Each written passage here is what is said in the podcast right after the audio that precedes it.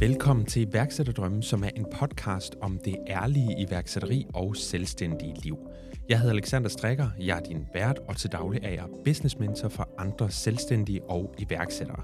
Og med podcasten her fortæller vi ikke den ene succeshistorie efter den anden, som størstedelen af os alligevel ikke kan spejle os selv eller vores forretninger i. Vi fortæller derimod ægte og ærligt om iværksætteriet, hvad det indebærer og hvordan du bedst kommer igennem. Det handler ikke bare om kick-ass attitude og fuld fart frem. Fordi det at være iværksætter og selvstændig, det er så meget mere. Det handler om at skabe den bedste tilværelse for sig selv og selv definere, hvad succes er for dig. Vi skaber historier, som du lettere kan spejle dig i. Velkommen til iværksætterdrømmen.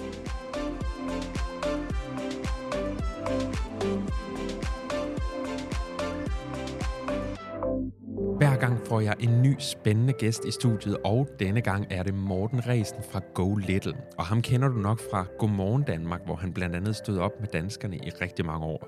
Men i dag, så skulle der altså ske noget andet, og han sagde sit faste trygge job op på TV2 for at springe ud i de uvisse og skabe sin egen iværksætterdrøm. Hej Morten. Hej Alexander. Tusind tak, fordi at øh, jeg måtte komme forbi dig her i dag. Du er så velkommen. Vi sidder jo faktisk i, øh, i dit studie optager lige nu, Uh-huh. og øh, det var virkelig dejligt, at øh, du vil sætte lidt tid af til en, øh, en snak. Vi skal tale lidt om det lidt mere ærlige billede af, hvad øh, eller hvordan iværksætteriet i virkeligheden er. Så skal vi øh, snakke lidt om, hvordan du har valgt at skabe en virksomhed uden nødvendigvis at have den her kick-ass øh, livsstil.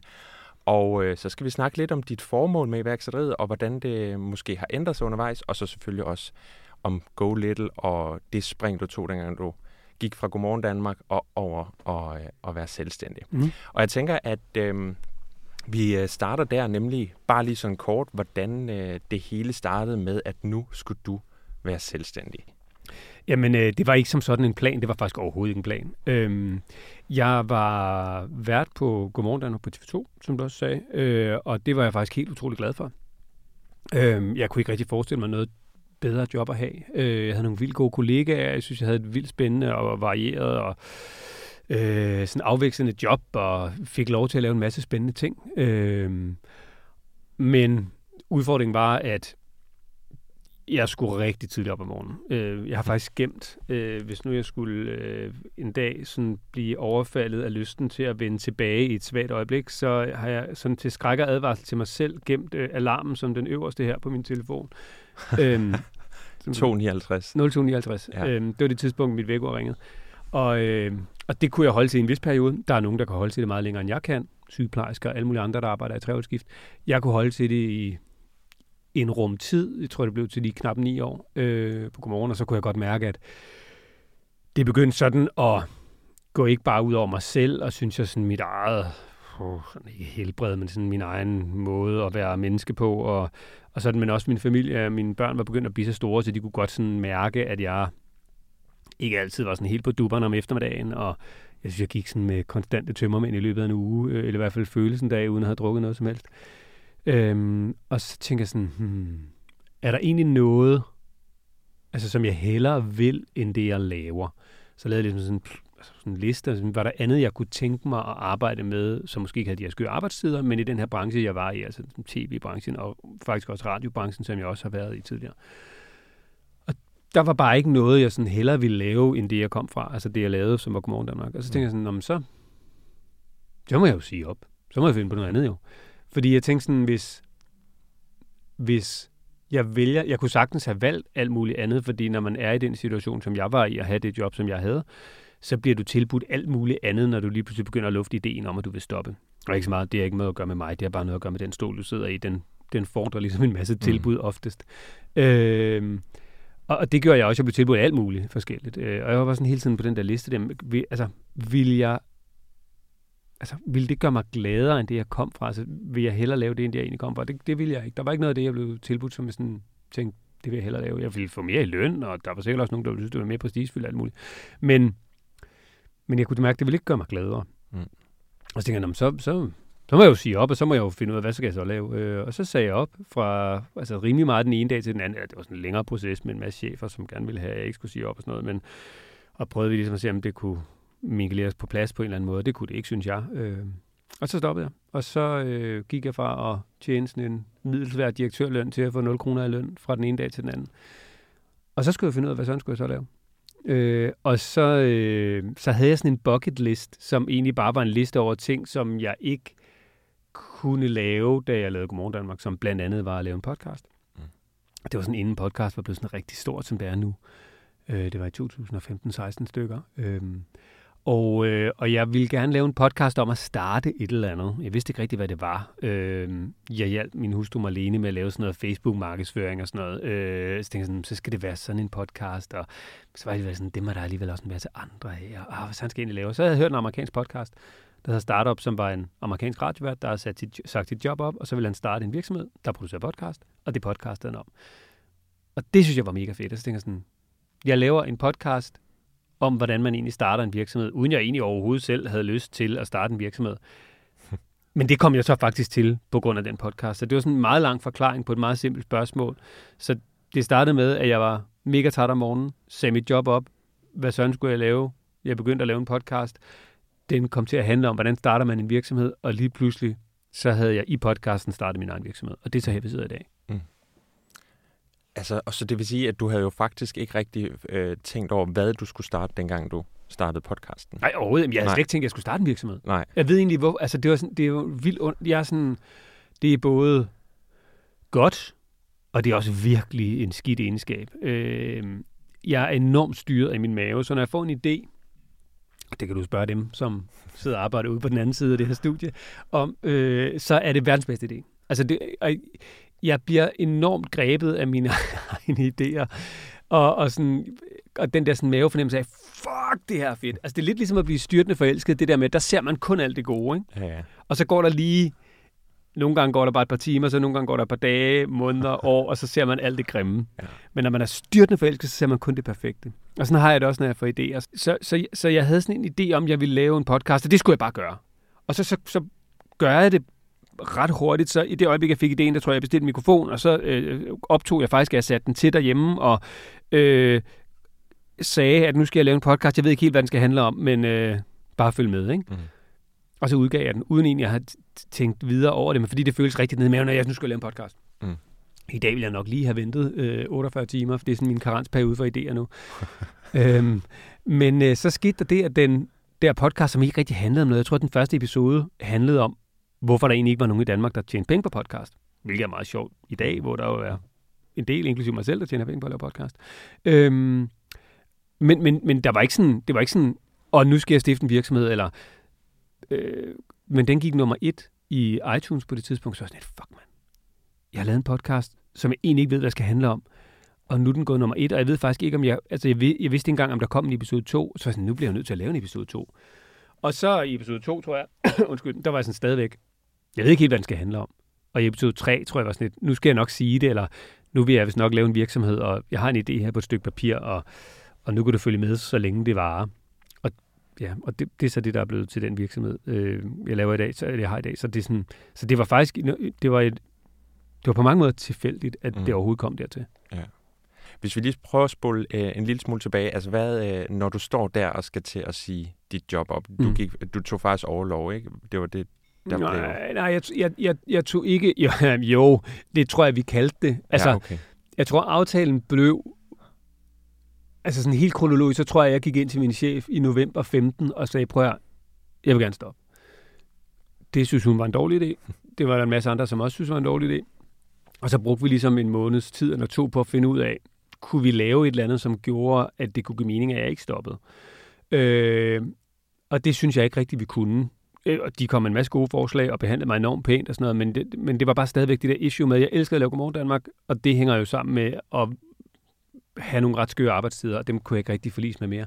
Mm. Øhm, og, så, øh, og så tror jeg, jeg endte med at stoppe i sådan noget februar-marts, eller sådan noget øh, året efter, og der tror jeg nok, at vi ligesom sagde, at jeg tror sgu, vi kaldte, det kan godt være, vi kontraktuelt kaldte det en overlov, men det var mest, fordi jeg var sådan, ja, altså, det må I da gerne kalde det. Øh, og så øh, hvad, er jeg stadigvæk på en eller anden måde tilknyttet, men jeg er stoppet op i mit hoved, men jeg tror, det var sådan en tanke om, hvis nu jeg skulle fortryde undervejs, mm. så var det lidt nemmere for mig at vende tilbage igen. med samme vilkår og kontraktuelle forhold og alt muligt andet kedeligt, men jeg var videre. Ja. Men jeg tror, at det er rigtigt, det er faktisk glemt. Jeg tror faktisk, vi kaldte det en overlov. Jeg tror faktisk også sådan rent formelt, at jeg var på overlov i det første halve år. Mm. Og så tror jeg, at måske forlængede vi den overlov et halvt år til, det kan jeg sgu ikke huske. Og så endte det med til sidst, at jeg kommer altså ikke tilbage, Mm. øhm, fordi jeg havde fundet på noget andet. Men altså, når du står der, hvad er så den største bekymring? Jeg havde ikke rigtig nogen. Altså, du går fra et job, du, øh, du elskede, Mm. og du, øh, altså, du siger, du havde en god løn, du havde nogle rigtig gode kollegaer, mm. og du elskede virkelig dit job. Ja. Så det er jo enormt nervepirrende bare at tage springet og sige goodbye. Ja, og det burde det også have været, men og det kan godt være, at det sådan er en eller anden romantiserende sådan hukommelsesfortrængning, men jeg, jeg, jeg var faktisk ikke nervøs overhovedet for at tage den der beslutning. Den føles enormt rigtig. Mm. Og jeg tror måske igen har det noget at gøre med den der mave, jeg er meget styret af. Jeg, jeg var sådan, jeg var bare færdig. Jeg, jeg havde overhovedet ikke noget sådan, hvor jeg tænkte, ej, vil, vil, altså, jeg havde et vildt godt job, jeg havde de bedste kollegaer, alt muligt, men jeg var også færdig med at lave det. Jeg havde prøvet alting. Jeg havde lavet øh, eks-folketingsvalg, jeg havde lavet kæmpe store live shows, jeg havde interviewet altså alle fra Justin Bieber til George Michael til, altså jeg havde ligesom prøvet alt muligt. Der var ikke sådan noget at tænke, ej, det mangler jeg virkelig. Mm. Så jeg havde prøvet det. Øhm, og så tror jeg ikke helt, at jeg havde tænkt tanken til ende i forhold til det der med, jamen altså, hey, makker, du kommer jo til ikke at skulle, altså, du får jo ikke noget løn lige om lidt, og alt sådan noget. Alle omkring mig var sådan, min familie var sådan, er, ej, er du sindssyg? Er det nu klogt? Hvorfor gør du det? Øh, du må da have en plan. Og bare sådan, jeg har ikke nogen plan. Jeg siger, men jeg var overbevist om, at jeg skal nok finde på noget.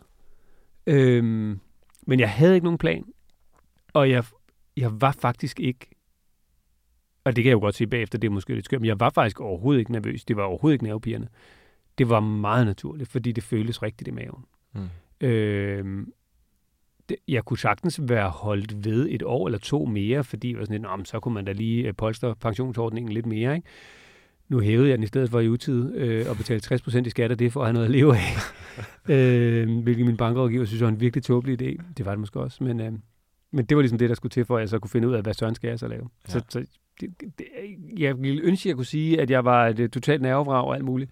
Jeg kan da huske, det gibbede lidt i mig, da jeg sådan øh, tjekkede min netbank øh, til den øh, følgende første, og bare kunne se, der stod ingenting, eller der var i hvert fald ikke Mm. kommet noget løn ind. Så, åh oh ja, okay, Nu er det real. det er for real det her. Nu skal jeg finde ud af, hvad jeg skal lave relativt hurtigt, ikke? Ja, præcis. Øh, Det er måske ikke alle, der, der ved det, eller i hvert fald ikke tænker over det nødvendigvis. Øh, Men typisk på sådan en øh, iværksætterrejse, så er det rigtig tit, at man ikke ender der, hvor man egentlig startede. Mm. Og øh, er Go Little der i dag, hvor du troede, du skulle hen? Ej, er du sindssyg, mand. Mm. Altså sådan helt kort fortalt, så startede, da jeg begyndte at introducere i podcasten, som jeg lavede om at stifte et eller andet, som så blev om at stifte en virksomhed, som så blev om at stifte en TripAdvisor til børnefamilier, fordi det var sådan en idé, jeg havde på det tidspunkt, om at det kunne da egentlig være meget fedt, hvis det var. Det var bare sådan en idé på et stykke papir. Der troede jeg, at jeg skulle lave en TripAdvisor til børnefamilier. Øhm, så kom der ligesom en anden idé ind, og lidt overhalede den, som var sådan en anden idé, vi også havde på et stykke papir, som var, at når man, det kunne også være, at vi skulle lave sådan en eller anden funktion, hvor man kunne arrangere legeaftaler for sine børn. Det startede vi så faktisk med at lancere. Det var ligesom lancering 1. Så kom TripAdvisor-delen som lancering 2. Og så kom corona. Øh, og øh, så alt det, vi ligesom skulle guide til, det, øh, det måtte vi jo ikke guide til længere. Og så kunne vi jo vælge to ting. Vi kunne vælge at håbe på, at det der corona gik over, inden vi gik konkurs. Øh, eller vi kunne skynde os og øh, finde på noget andet. Øh, hvis nu det der corona ikke lige sådan forsvandt i løbet af en måneds tid eller to. Og så gjorde vi det sidste. Og så, og så var der faktisk det lille sådan, øh, den lille tilføjelse, at Marlene, min hustru, som sidder ude på den anden side af studiet her, og som øh, også arbejder i, øh, i Go Little, havde med mig på sidelinjen, mens jeg var på TV2, stiftet Mambeno, som var på det her tidspunkt øh, Danmarks første sådan, øh, betalte madplaner til børnefamilier. Øhm, Og, og det var bare sådan simpelt, øh, du ved, sådan, det var bare sådan en WordPress-site med nogle opskrifter og noget, hvor vi sådan lidt, bare, det var bare sådan en hobbyting, det var ikke en rigtig forretning. Øhm, og det havde vi sådan, da vi øh, lancerede den der store vision om at skulle lave Go Little og sådan noget, så havde vi tænkt, det, det fortæller vi ikke rigtig nogen om, det lukker vi bare sådan i stillhed, fordi vi havde fået at vide af alle mulige typer, som vidste noget om iværksætteri, Jesper Buch og Company, at man skulle fokusere. Hvor vigtigt det at, holde, at man, skulle, man må kun fokusere på én ting, så sådan, åh, de må endelig ikke vide, at vi har lavet det der, fordi det er jo bare pinligt. Øhm, men så blev det faktisk det, som kom til at redde en meget stor del af forretningen, og som faktisk er en bærende del af forretningen den dag i dag, fordi da vi så sådan lidt i en flydebemærkning kom til at fortælle Jesper øh, Buk, og så øh, Christian Risum, der i, i podcasten hedder Shape Christian, og som øh, er stifter af den bygning, øh, vi sidder i, eller ikke bygningen, men af Shape, der laver apps, og som også har investeret i Go Little, og som øh, vi bor hos i den her bygning, hvor vi sidder nu. Øh, de, da de hørte om det, så var de sådan, okay, prøv lige at sige igen, altså I har lavet hvad? Altså en, en abonnementstjeneste på noget, man i forvejen kan få gratis, altså madplaner og opskrifter, og folk vil gerne betale for det. Og det overvejer jeg at lukke. Er I sindssyge? Det må I ikke lukke. I skal, hvis I til gengæld altså kobler det sammen med den anden del af forretningen, så har I jo det, som rigtig mange mangler, når de starter noget, nemlig altså omsætning. Så er det ikke bare en, et stort sort hul. I har faktisk allerede medlemmer over i Mambeno, de betaler faktisk for jeres produkt. I er faktisk ved at bevise noget her. Øh, og, og så kunne vi sådan se, mens vi jo udviklede Go Little, som skulle blive det store, altså TripAdvisor-appen og, og lejeaftale-appen, så kunne vi bare se, at Mambeno, øh, den der, det der madplans-site der, det blev faktisk større og større. Der var flere og flere, der betalte for det. Så mange, så vi lige pludselig skulle udvikle en app, så det ikke bare var et, et, en webside mere, men nu var det faktisk en app. Og da så corona kom, jamen hey, så blev Mambeno endnu mere relevant, fordi den her app pludselig også havde fået tilført øh, en funktionalitet, hvor man kunne få varerne leveret fra den lokale Rema 1000. Øhm, og det var det, vi ville have lukket. Så, så nej, vi er absolut ikke endt der, hvor at vi, vi havde troet, hvor jeg havde troet. Og, og TripAdvisor-delen af lejeaftale-delen er der sådan set stadigvæk, men det er absolut ikke dem, vi fokuserer på. Vi udviklede under corona øh, en podcast-app til børn, øh, der hedder Go Little Play, øh, fordi børn jo var hjemme og så rigtig meget skærm og sådan noget. Jeg har troet på, at der har været et stort potentiale i lyd. Det var endnu en af mine mange idéer. øhm, og det har vi så nu videreudviklet til også at øh, indbefatte øh, produktion af podcast for virksomheder. Vi har startet noget, der hedder Go Little Creative, som laver lyd og podcast øh, til virksomheder organisationer osv. Så, øh, så det er faktisk de tre ben, vi har i dag. Altså vi har Go Little Play, der er podcast-appen til børn. Vi har Creative, der laver podcast til virksomheder. Øh, og så har vi Mambeno, der er madplansappen, som vi vil lukke. Og så det, vi troede, det skulle være, altså TripAdvisor-delen og lejeaftale-delen, det sådan, ligger lidt på vågeblut. Ikke? Så, så jeg tror egentlig, læringen af det for mig har været, at det er så nemt at sige det der med, at man skal fokusere. Og det skal man jo også. Men, men du bliver jo nødt til, og det har jeg i hvert fald været nødt til, at være ude i alle ender og kanter for at finde ud af, hvad er det egentlig, man skal fokusere på. For du vågner jo ikke op i, på dag et i dit iværksætterliv og, og har sådan en åbenbaring, eller det er det her, jeg skal lave, og det er udelukkende det, jeg knivskarpt skal fokusere på. Det skal man jo først finde ud af. Mm. Og det har vi jo så fundet ud af over tid, og det har taget rigtig lang tid. Men nu har vi så et super stærkt fokus, synes jeg selv. Men det er på noget andet, end det vi egentlig troede, det skulle være. Mm. Men det er samme virksomhed. Vi har ikke lavet den gå konkurs for at finde på noget andet. Altså det var der faktisk en del, der var faktisk også nogle af vores investorer, der sagde, ah, hvorfor lukker I bare ikke, og så finder på noget andet? Bare sådan, nej, det synes jeg heller ikke er pænt over for dem, der har altså, skudt penge i det og alt sådan noget. De, de skal ligesom, de troede på os og på mig i starten, og hvis det, som de troede på, så ikke lykkes med at blive det store, så skal de jo ikke, så skal de der i hvert fald være med på det, vi så finder ud af, bliver det store. Mm. Og det er de stadigvæk. Så det er ligesom øh, corona, der lige sat lidt øh, skub i øh, podcastdelen i hvert fald. Helt altså vildt. Produktion, ja. Mega meget, og, og Mambeno-delen faktisk også. Og, og det var faktisk corona, der, altså så på den måde kom corona faktisk med al sin uselhed, så kom den for os faktisk meget godt forstået på den måde, den tvang os lidt til at fokusere på, hvad det egentlig er for en forretning, vi skal have i fremtiden. Mm. Og det hjalp corona med. Hvis vi skal fokusere lidt mere på den rejse, du har været på, øh, morgen indtil videre, så øh, hvis jeg nu spørger dig, om du kan sætte et ord på din iværksætterrejse indtil nu, hvad skulle det så være? Øh, åh, et ord. Hård. Ja. Tror jeg. Det er sygt hårdt. Altså, det er det virkelig. Og det der med, at øh, øh, altså sådan, altså de der sådan fortællinger og interviews, man hører, og løvens huleløver, der siger, at du skal knokle, det er hårdt, som man bare sige, Ja, det skal man, og så skal man virkelig, i hvert fald i mit tilfælde, gange det med 10. Mm. Altså det har været, det har været virkelig hårdt, synes jeg. Kæft, hvor har der været mange søvnløse nætter. Shit, hvor har jeg fortrudt det mange gange. Det gør jeg stadigvæk. Altså jeg, flere gange i løbet af en dag kan jeg have lyst til at kaste det hele i havet. Ikke? Og tænke, hvorfor gjorde jeg det? Hvorfor, hvorfor, hvorfor gjorde jeg det? Jeg skulle lave noget andet. Men så samtidig, så 10 gange samme dag, kan jeg synes, det er det fedeste i hele verden. Ikke? Mm. Øh, men det har været, det har været hårdt på alle planer. Ja. Altså, du kommer selv lidt ind på det nu, men altså, har du sådan for alvor været ved at, at, at sige, det var det, giv op? Nej, det tror jeg faktisk ikke, jeg har. Øh, jeg har haft lyst til det, men jeg er også sådan, jeg har også en vis stedighed indbygget.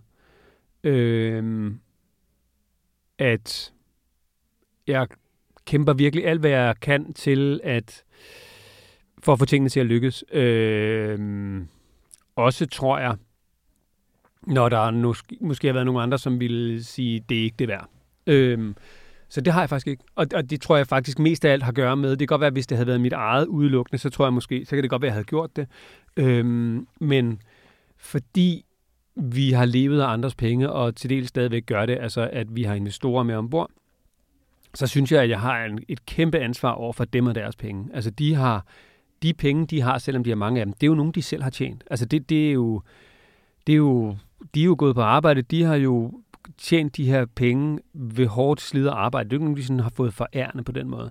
Så dem har jeg ret stor respekt for at bruge på en ordentlig måde, at prøve at vækste på en ordentlig måde. Og derfor så, øh, ja, så, så, så har jeg sådan et nej, så bliver jeg nødt til at kæmpe videre. Mm.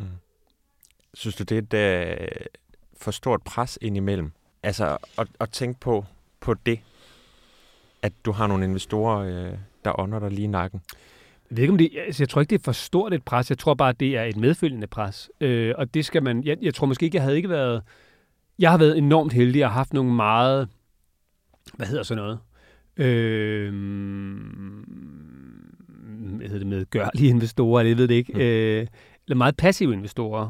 Øh, ikke forstået på den måde, at de ikke har givet at hjælpe eller svare på spørgsmål, eller ligesom, hvis jeg rækker ud og har brug for hjælp, så hjælper de, men det er ikke sådan nogen, der har været der øh, hver måned og sagt, hvorfor er I ikke noget dertil? Hvorfor gør I ikke sådan? Nu skal I også til, eller sådan. De har på en eller anden måde vist mig og os ret stor tillid, og har det virket til ligesom bare at lade os arbejde og udvikle og lave en masse fejl undervejs. Og jeg ved egentlig ikke, hvorfor, det skal du nok spørge dem om, men øhm, jeg, jeg har ikke på den måde har jeg ikke mærket et, et, sådan et direkte pres for dem, men der er et kæmpestort indirekte pres, men det er et pres, jeg i højere grad selv lægger på mine skuldre, og det tror jeg, der er mange iværksættere, der gør. Eller det ved jeg ikke. Jeg har det i hvert fald sådan, at, at når det, jeg vågner mest over om natten, det er, øh, fuck mand, kan jeg, hvordan sikrer jeg, at de her investorer får deres penge igen? Hvordan sikrer jeg, at jeg kan forrente deres penge, øh, som de har ønsket, da de investerede osv.? Øhm, men det er jo ikke noget, de siger til mig. Det er bare sådan en indbygget mekanisme, der er i mig selv. Og faktisk så er der en del af dem, som ligesom siger, hold nu op med at spekulere på vores penge. Vi har afskrevet dem, så, så vi ved godt, der er en kæmpe risiko øh, i at investere i jer. Vi har råd til at tabe dem.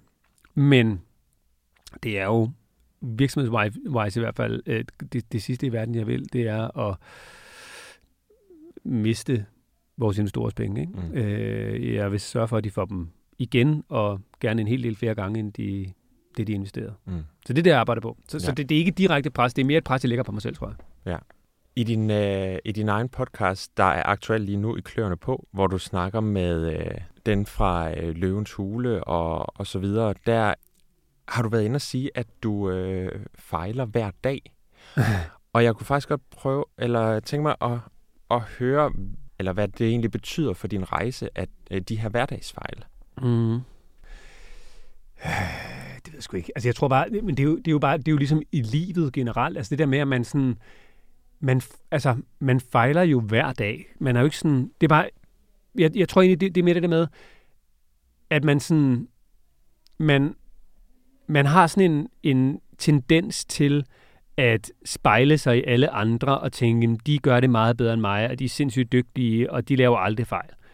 Men jeg var sådan, jeg laver jo fejl hver dag. Jeg synes jo, hver dag, så tager jeg en beslutning, der viser at være forkert, eller gør noget, som viser måske, at skulle være gjort på en anden måde og sådan noget. Øhm, og det er bare, det, det er en meget god, tror jeg, sådan, det er bare en meget god læring at have med sig, at man laver fejl hele tiden, og, og det vigtigste med de der fejl, det er i virkeligheden bare, jeg ved godt, det bliver sådan lidt en, en kliché, det er at sikre, at man ikke laver dem øh, igen og hele tiden. Altså det der med at prøve at lære af dem, og, og, det, og det er tilbage til også det der med, at når man, når man sådan ser tilbage, så øh, du, et spørgsmål, jeg tit får, det er sådan, at, hvad har du fortrudt? Hvad vil du gerne lave om?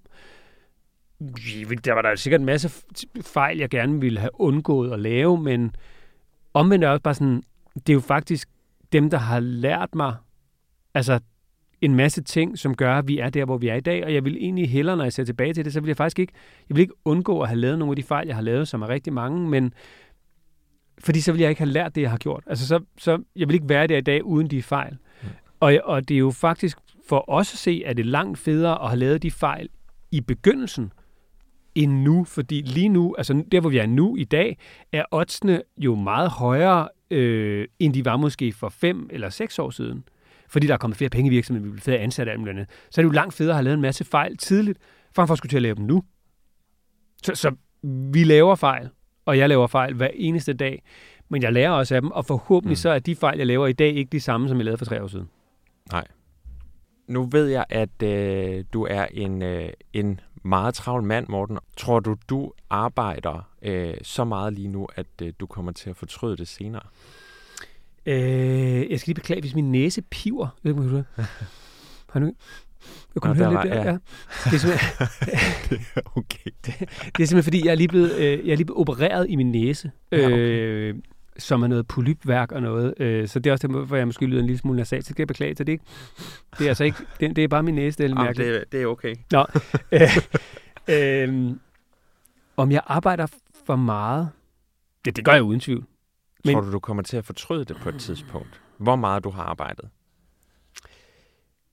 Ja, nej, bum bum, måske. Altså, det er igen ligesom med de der fejl der. Det, altså, mm læring kommer ikke uden fejl. Og det at bygge en virksomhed med alt det gode, som det også medfører, kommer jo ikke uden at arbejde en hel masse. Jeg tror bare, at der er ikke sådan et, altså der er jo ikke et perfect fit på alt. Der, der er nogle, der er noget, sådan noget input, som er øh, i det her tilfælde meget stor mængde arbejde. Så er der noget output, som er øh, en virksomhed, og den bliver stor, og vi skal sælge den, og vi skal have noget at leve af, når vi går på pension osv. Men så er der også en masse frihed i forhold til at kunne være sammen med vores børn på en måde, vi gerne vil, og sådan noget. Ikke nødvendigvis mere end så mange andre, men på en anden måde, end hvis jeg havde et almindeligt 8-4 job, eller 3 om natten til whatever, om aftenen mm. øh, job. øhm, så jeg tror ikke, jeg håber ikke, jeg kommer til at fortryde det, jeg håber, jeg kommer til at se tilbage på, og det er jo virkelig mest mine børn, du skal spørge. Jeg håber, at de kommer til at have en følelse af, at hey, far han arbejdede rigtig meget, men han var der også rigtig meget. Vi har aldrig sagt nej til at altså tage øh, med til øh, øh, fodboldkamp eller fodboldtræning eller klassearrangementer. Så vi kan være med til alting. Men det betyder så også, at jeg for eksempel står op oftest et par timer før min familie vågner for at arbejde, uden at min familie behøver at sidde og glo på det. Øh, det betyder også, at jeg øh, ofte i weekenden måske arbejder en time eller to, øh, mens min familie og mine børn laver noget andet. Det betyder også, at når vi er på ferie, så har jeg også computeren med, så arbejder jeg også øh, undervejs. Til gengæld, så er der altid nogen hjemme, når øh, vores børn kommer fra skole. Øh, min datter, som spiller for eksempel rigtig meget fodbold, øh, bliver altid øh, kørt til træning, og der sidder altid en forældre og, øh, og sørger for, at hun kan blive kørt den anden vej, og vi er altid med til kampe, og når der er turneringer i udlandet, så er vi også med der, og sådan, ellers, altså, så det er ligesom noget af det positive ved det. Noget af det negative er selvfølgelig så, at arbejdsmængden er stor, men der er ikke noget, altså, der er ikke noget, der kun kommer noget godt ud af. Mm. Hvis det giver mening. Jamen, helt sikkert. Og det, øh, Udefra set kan det jo måske godt virke lidt, øh, lidt underligt, at man, øh, man siger, at man bliver selvstændig for at få mere frihed, men samtidig så får man langt mere arbejde. Ja, men det, men det er også, men jeg tror sådan, jeg har ikke som sådan, jo, jeg havde sgu nok en eller anden idé om, at jeg ville skulle arbejde mindre eller mere tid til familien eller sådan noget. Det kan godt være, det var den forklaring, jeg rejste med, da jeg ligesom startede som selvstændig. Det er jeg faktisk måske lykkeligt glemt. Men jeg tror, det er jo rigtigt, altså, jeg, jeg har meget mere, jeg, jeg vil ikke bytte. overhovedet. Jeg har mega meget mere frihed. Øh, jeg har også mega meget mere arbejde, men de to ting kan faktisk godt gå hånd i hånd. Altså forstået på den måde, at øh, altså for eksempel i går, øh, der var vores øh, søn syg, eller sådan lidt, han var bare sådan lidt skvattet, og var ikke sådan, havde ikke rigtig feber, men var bare sådan, han var ikke sådan lige så oplagt. Øh, og så prøv at blive hjemme fra skole, det er ikke noget problem, så bliver mor hjemme. Øh, vi skal ikke spørge nogen. Det kan også være øh, vores datter, som ringer og spørger, om hun ikke lige må gøre dit og datten, om vi ikke lige kan køre hende derhen, eller hun har glemt et eller andet. Altså, vi skal aldrig, vi skal aldrig spørge nogen, om vi lige må møde en time senere, eller om øh, vi må tage hjem klokken to om eftermiddagen, fordi vores børn skal et eller andet, eller sådan noget. Men det kommer bare ikke uden, at det arbejde jo så skal laves på et andet tidspunkt.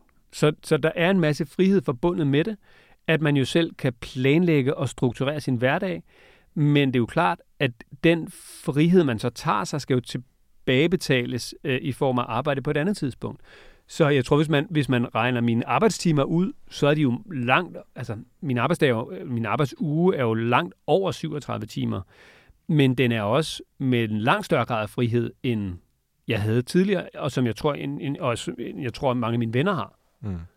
Nu har du jo øh, selv været ude øh, og, og snakke lidt om denne her øh, kick-ass-mentalitet, mm. eller hvad skal vi kalde den, som er meget, øh, eller i hvert fald har været meget øh, repræsenteret i Løvens Hule og i medierne og sådan nogle ting. Tænker du, at du har taklet iværksætteriet anderledes end andre?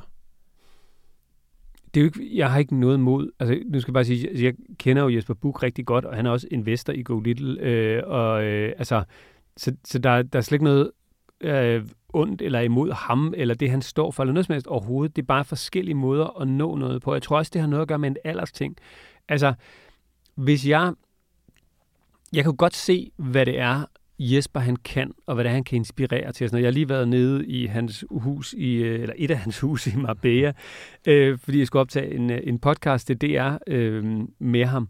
Og der havde han inviteret øh, en masse af sine sådan, øh, investeringer med, øh, og det var sådan en masse sådan, unge founder-typer på måske sådan start 20'erne eller sådan noget. Og må jeg bare sige, ja, prøv her, det var nogle mega kick kæmpe seje typer, som bare øh, havde mulighed for at arbejde solen sort hele tiden og altid, fordi de har ikke nogen familie, de har ikke nogen børn, og alt, alt det der, det, det, ligesom, de er i deres prime.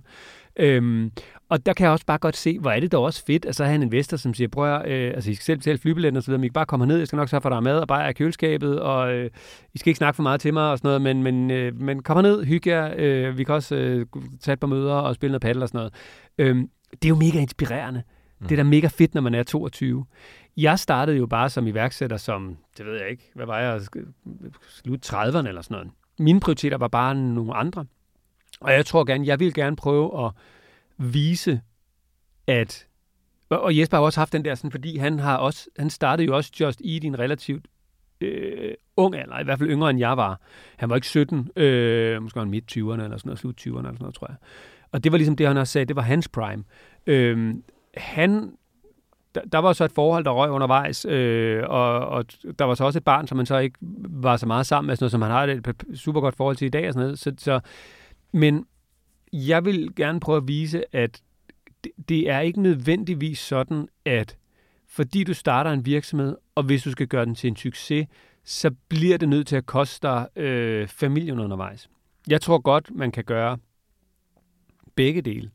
Lave en virksomhed, mm, også have en familie og børn og så videre undervejs, og holde sammen på det hele, selvom man arbejder rigtig meget. Øhm, og, og det har jeg bare sådan, så, så, så, så måske er det mere fordi, at man gør ting på forskellige tidspunkter i livet. Øh, og jeg vil være rigtig ked af, hvis det var sådan, at folk havde en opfattelse af, at muligheden for at springe ud i livet som iværksætter er overstået i det øjeblik, du får børn og mand, kone eller hvad du nu får. Øhm, fordi at indsatsen er, at du mister det, hvis du vil stifte en virksomhed. Mm. Og den skal blive rigtig stor. Mm. Den, den, den fortælling tror jeg ikke på. Mm. Jeg tror godt, man kan gøre det øh, på en anden måde. Jeg tror ikke, det er det, Jesper mener overhovedet, men, men, men hans fortælling var jo bare det der med, at han sagde til sin kæreste, prøv at høre, øh, du ser mig ikke de næste fem år, til gengæld så øh, er vi mega rige, øh, når jeg kommer tilbage. Ikke? Mm. Jeg vil gerne prøve at kombinere den del, så på den ene side siger jeg, jeg kommer til at arbejde meget i løbet af de næste fem år. I kommer også til at se mig rigtig meget. Og vi bliver også rige bagefter. Ja. Sådan, jeg skal bruge den analogi, ikke? Øhm, jeg møder øh, bare rigtig mange iværksættere og selvstændige, og også mange, der gerne vil blive iværksættere, som ikke helt kan spejle sig selv i den der fortælling. Ja. Og, øh, og det er øh, folk, der er på alder med mig, det er også folk, der er yngre end mig, Mm. øh, og øh, også nogen, der ikke nødvendigvis har stiftet familie endnu, og sådan nogle ting. Mm. Så der er, der er rigtig mange, der ikke kan se sig selv i den fortælling, men der er jo selvfølgelig også, og det er jo også det, man hører Jesper Buch sige, at det handler også om ens øh, intentioner Mm. med øh, virksomheden. Altså skal det her være øh, en ny, kæmpe stor virksomhed? Øhm, Ja. Har du et råd til de iværksættere og selvstændige, som nødvendigvis ikke kan spejle sig selv i denne her kick-ass-fortælling? Ja, man skal jo gøre det på sin egen måde. Og det, og det tror jeg faktisk også, jeg vil også sige, øh, altså, Jesper er jo sindssygt dygtig til, altså, der, der er jo ingen iværksættere, og der er heller ikke nogen investorer, som er ens. Så alle arbejder jo på forskellige måder. Alle øh, øh, appellerer jo til sådan forskellige målgrupper, eller hvad man skal sige, øh, gør tingene på deres måde. Jesper, han er sindssygt god til sådan at inspirere, og særligt de der sådan helt unge, øh, sådan sprøde iværksættere, som bare har ild i øjnene og tænker, jeg vil være Jesper Buch øh, og køre Ferrari. Ikke? Øh, den drøm har jeg sådan set, den her drøm har jeg egentlig aldrig haft. Jeg har ikke den der sådan attitude, og det betyder ikke, at der er noget galt med den overhovedet. Det betyder, at jeg har min ild er en anden, men det er totalt i orden, at der er nogen, der har den der kickass-agtige ild. De skal klart gå med den.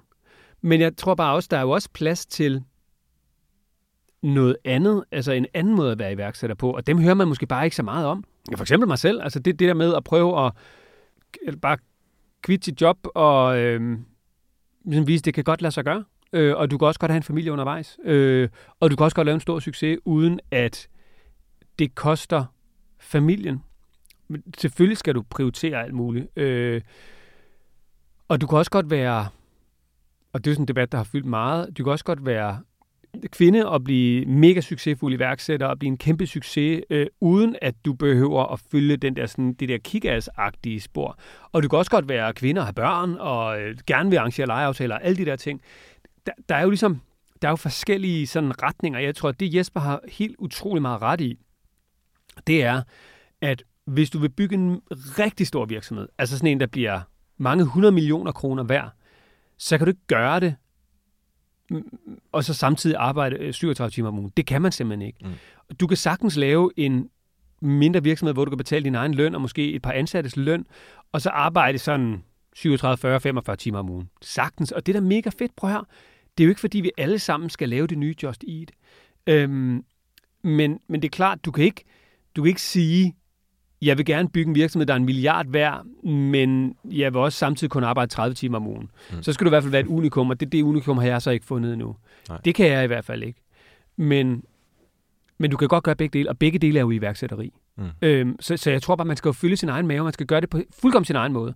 Og så skal man tage det fra dem, man nu sådan hører om, kan spejle sig i, som man kan bruge. Altså, selvom jeg ikke er sådan den der klassiske kick-ass iværksætter, øh, som Jesper er, så kan jeg bruge rigtig meget af det, han fortæller, det han siger, og det han inspirerer til. Fordi han er god til sådan at bare komme og give mig sådan en i hovedet, og sådan, så kan vi gøre det her, det her, det her, det her, er sådan ud igen. Ikke? øh, så tager jeg det. Men jeg ved også godt, at det ikke sådan, at, at Jesper nødvendigvis, jeg har sådan de store sådan, øh, øh, sådan dybe eksistentielle samtaler om øh, og, og sådan, som dykker ned i den sto- de store Excel-ark med tal, øh, og øh, likviditetsbudgettet og sådan noget. Altså, det, det, det er der en anden i vores bestyrelse, for eksempel, som tager sig af, ikke? Mm. Altså, og som jeg kan spare med det omkring. Så man skal jo tage det bedste fra dem, man synes. Helt sikkert. Ja. Så, så, så jeg prøver at der er plads til alle typer iværksættere, og man skal jo gå med lige præcis den drøm, man har. Man skal bare vide, det bliver hårdt ligegyldigt, om man går kick-ass-vejen eller ikke kick-ass-vejen, og det har nogle omkostninger, men det, så skal man jo bare gøre sig op, op med sig selv.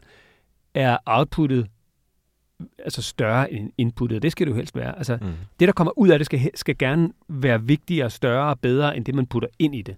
Fordi hvis det er sådan, at man putter helt vildt meget ind i det, og der ikke kommer noget ud af det, eller det, der kommer ud af det, er virkelig dårligt, så skal man selvfølgelig ikke gøre det. Og så tror jeg også bare, man skal huske det der med, det er jo ikke særlig fint at være iværksætter. Det er ikke sådan så, at hvis ikke man gør det, eller hvis man ikke springer ud i det, eller hvis man altså, så, så er man ikke sådan helt lige så fin, at det kun er dem, som vi- virkelig bliver iværksætter og skaber en stor virksomhed, der har kæmpe succes. Prøv at, altså, jeg har jo kæmpe respekt for altså, sygeplejersker, øh, skolelærer, øh, pædagoger, altså alle mulige bare sådan, de, de, jo, de, gør jo mindst, de er jo mindst lige så vigtige som mig og det, jeg gør. Mm. Det er bare noget andet. Altså hvis ikke der var nogen, der kunne lære mine børn noget, eller øh, passe dem, eller øh, hjælpe mine forældre, hvis de bliver syge og sådan noget, hvad, hvad skulle vi så stille op? Mm. Gør du lidt ligegyldigt, om jeg laver podcast, ikke? Eller øh, laver apps? Ja. Øhm, vi begynder at lage lidt mod enden, men øhm, jeg kunne godt lige tænke mig at høre, fordi at typisk når man øh, snakker iværksætteri og business osv., så, så handler det rigtig tit om øh, vækst og skalering, og hvordan kan vi tjene endnu flere penge og sådan nogle ting. Men hvad er det, der får dig til at, at blive ved? Hvad er det reelt, drømmen er nu? Jamen, drømmen er at bygge så stor en virksomhed, øh, at vi kan sælge den, og investorerne kan få deres penge øh, tilbage flere gange, end de investerede dem, øh, og at jeg så og min familie så øh, kan få så meget frihed, at vi egentlig ikke behøver at arbejde mere, hvis det er det, vi vil. Ja. Øh, jeg laver noget, jeg er mega glad for. Jeg kunne ikke forestille mig at lave andet. Altså, jeg er sådan, nogle gange bliver spurgt, om jeg vil lave ditten, dutten, datten, og noget, jeg måske har lavet en gang før, og sådan noget.